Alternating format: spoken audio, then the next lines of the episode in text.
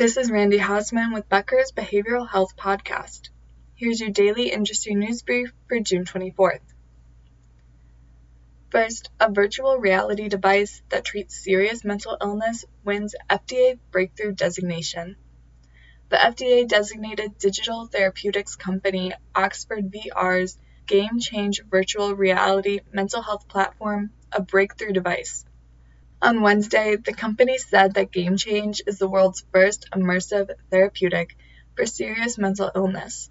It provides automated VR cognitive behavioral therapy and is available via only prescription.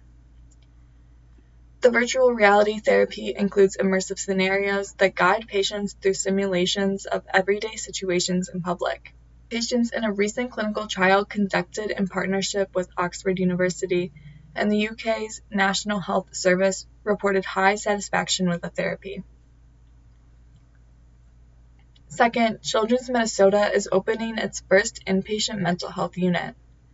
Children's Minnesota is based in Minneapolis. Mental health provider PrairieCare is based in Brooklyn Park, Minnesota, and will help run the unit. The inpatient mental health unit will be located at the System Hospital in St. Paul, Minnesota. It will provide care for about 1,000 young people each year. The unit will serve children as young as six. It includes 22 dedicated inpatient psychiatric beds. Third, the American Psychiatric Association annual meeting provided updates on the latest research, opinions, and industry practices for attention deficit hyperactivity disorder. Dr. Thomas Brown is part of the Brown Clinic for ADHD and related disorders, as well as the University of California at Riverside School of Medicine. Dr. Brown spoke on ADHD. He reminded listeners that it is not a problem of motivation, it can affect people of all ages. Dr. Brown recommended tools for assessing patients for ADHD. He noted semi structured clinical interviews with the patient and a parent.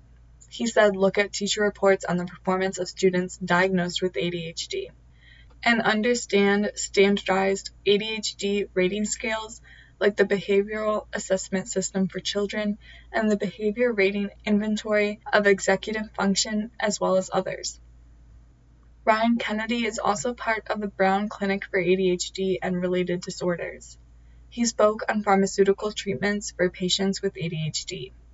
When selecting medications for treatment, there are important factors to consider, like previous medical trials, growth and appetite, polypharmacy, metabolism, comorbidity of other medications and diagnosis, cost and or insurance, body chemistry, and finally, best monitoring practices.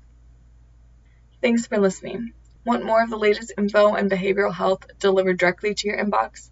Subscribe to the Becker's Behavioral Health Report e-newsletter on our website at www.beckersbehavioralhealth.com.